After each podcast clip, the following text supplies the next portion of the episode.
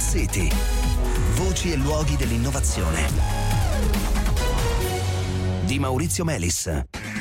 Buonasera e benvenuti a Smart City. È stato annunciato pochi giorni fa eh, l'ultimo grande progetto vincitore nell'ambito del programma Reinventing City a Milano. Si tratta di Loreto Open Community. Parliamo, per chi conosce la città di Milano, della riqualificazione di uno dei punti più critici.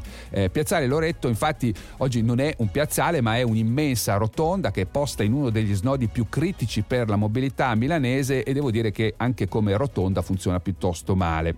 Naturalmente Naturalmente parlare di urbanistica e di architettura senza eh, l'ausilio di immagini eh, rischia di essere un esercizio un po' vano, quindi io invito tutti ad andare a vedere il eh, progetto di Piazzale Loreto, a me personalmente piace molto e anche gli altri progetti, sono ben sei a Milano per altrettanti siti che sono risultati vincitori di questo concorso internazionale che si chiama appunto Reinventing Cities, che eh, sta sempre di più affermandosi proprio come modello per affrontare dei casi complicati di rigenerazione rigenerazione urbana. Considerate che a Roma si sta lavorando con questo approccio su quattro siti, a Milano come abbiamo detto ci sono già sei progetti vincitori ma ci sono altri quattro o cinque siti su cui si sta eh, lavorando con questo approccio e quindi è di questo approccio che mi interessa eh, parlare. Dunque la cordata che si è aggiudicata col suo progetto eh, Piazzale Loreto ha come capofila lo studio di urbanistica e di architettura Metrogramma di Andrea Boschetti e allora andiamo da lui per parlare di Reinventing City. Benvenuto Andrea. Andrea. Buonasera a tutti, buonasera a tutti. Allora, allora, quali sono gli aspetti qualificanti di Reinventing City? Che cosa rende innovativo, almeno rispetto alle nostre abitudini, diciamo, eh, l'approccio che Reinventing Cities propone? Beh, dunque, intanto preciso che io sono il capofila eh, del, del, team di design, certo. naturalmente poi c'è uno sviluppatore, un certo. promotore è Citras Nude che di fatto eh, è parte di questa formula importante di Reinventing City.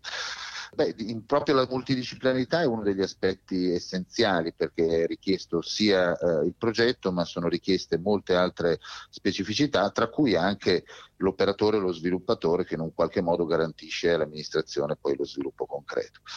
Un secondo punto straordinariamente importante sono oh, le dieci sfide ambientali che Reinventing City in un qualche modo mette eh, a base eh, della gara che di fatto sono sfide che spaziano dalla previsione di costruire edifici a impatto zero ad una corretta gestione del ciclo delle acque e dei rifiuti prodotti. Mm. Insomma, sono eh, mm. sfide molto in linea con quello che stiamo vivendo anche in termini di transizione ecologica e di smart city proprio. Certo. Un altro punto è che è una gara che pone la qualità del progetto diciamo al di sopra anche di offerte economiche che che, sono previste, ma naturalmente eh, sono considerate mm. diciamo, con un punteggio minoritario rispetto alla qualità del progetto, perché sono tutti progetti in un qualche modo che... Ecco, lasciami fare una parentesi, sì. quindi chi oggi parla di massimo ribasso, io devo dire che veder ritornare come dire, questa idea di massimo ribasso dopo anni di sforzi per superare questa logica eh, veramente fa un po' accapponare la pelle. Questa è una parentesi fatta dal sottoscritto. Scusa se ti ho interrotto. No, no, ma è importante perché eh. questo è proprio uno degli elementi cardini di questo eh. tipo di, di, gare. E l'ultimo punto è che sono tutti, tutte aree nel mondo di città importanti che in un qualche modo si offrono al tema della rigenerazione eh, urbana contemporanea e quindi sono aree molto importanti nel rapporto diciamo, tra utilizzo dei cittadini mm-hmm. e, e sviluppo diciamo, verso il futuro. Ecco, ricordiamo che parliamo sempre di concorsi internazionali, con giurie internazionali e che Reinventing City è il, il prodotto del C40 che è una specie di alleanza fra 40 importanti città del mondo che stanno appunto ragionando sulla rigenerazione urbana.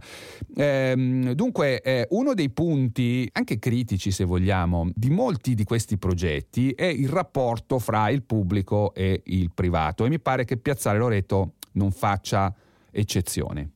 Beh, certamente, diciamo, essendo operazioni eh, di rigenerazione urbana che eh, coinvolgono eh, l'interesse pubblico, eh, il rapporto tra quello che è eh, dire, il peso del pubblico e del privato è sicuramente una delle, delle discussioni più importanti.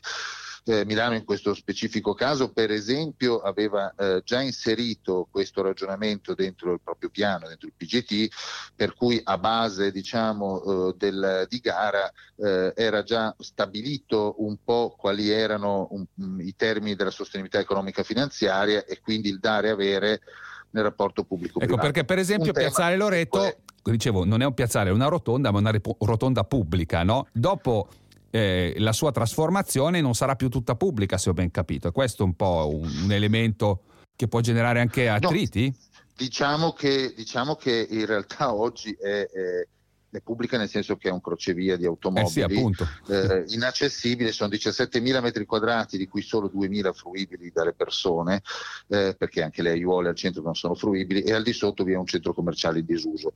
Quello che sarà in futuro invece è la cosa più importante, che noi invece restituiamo alla città oltre 10.000 metri quadrati solo sulla piazza, tutte destinati a utilizzo pubblico, quindi spazio pubblico mm. vero e proprio, probabilmente manutenuti in una gestione un pochino più efficiente mm. eh, mm. dal, dal, privato che in un qualche modo eh, come dire, favorisce l'operazione di ottimizzazione, perché lì si tratta di spostare strade, di, quindi di trovare lo spazio da restituire alla mobilità dolce e alla città e ai cittadini. Senti, un altro aspetto critico è gestire la transizione lì, perché questo è uno snodo per la mobilità milanese. Come si fa?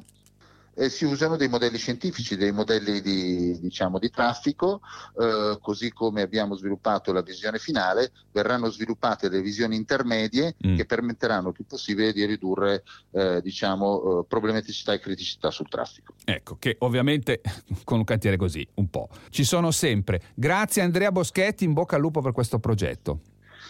Grazie a voi e quando ci saranno gli appuntamenti di, per discutere di questo progetto sicuramente sarete tutti benvenuti e noi saremo pronti ad accettare tutte le osservazioni. Allora per chi è interessato insomma il materiale su eh, internet eh, lo si trova facilmente, andate a dargli un'occhiata, io mi fermo qui e do a tutti voi appuntamento a domani, buona serata.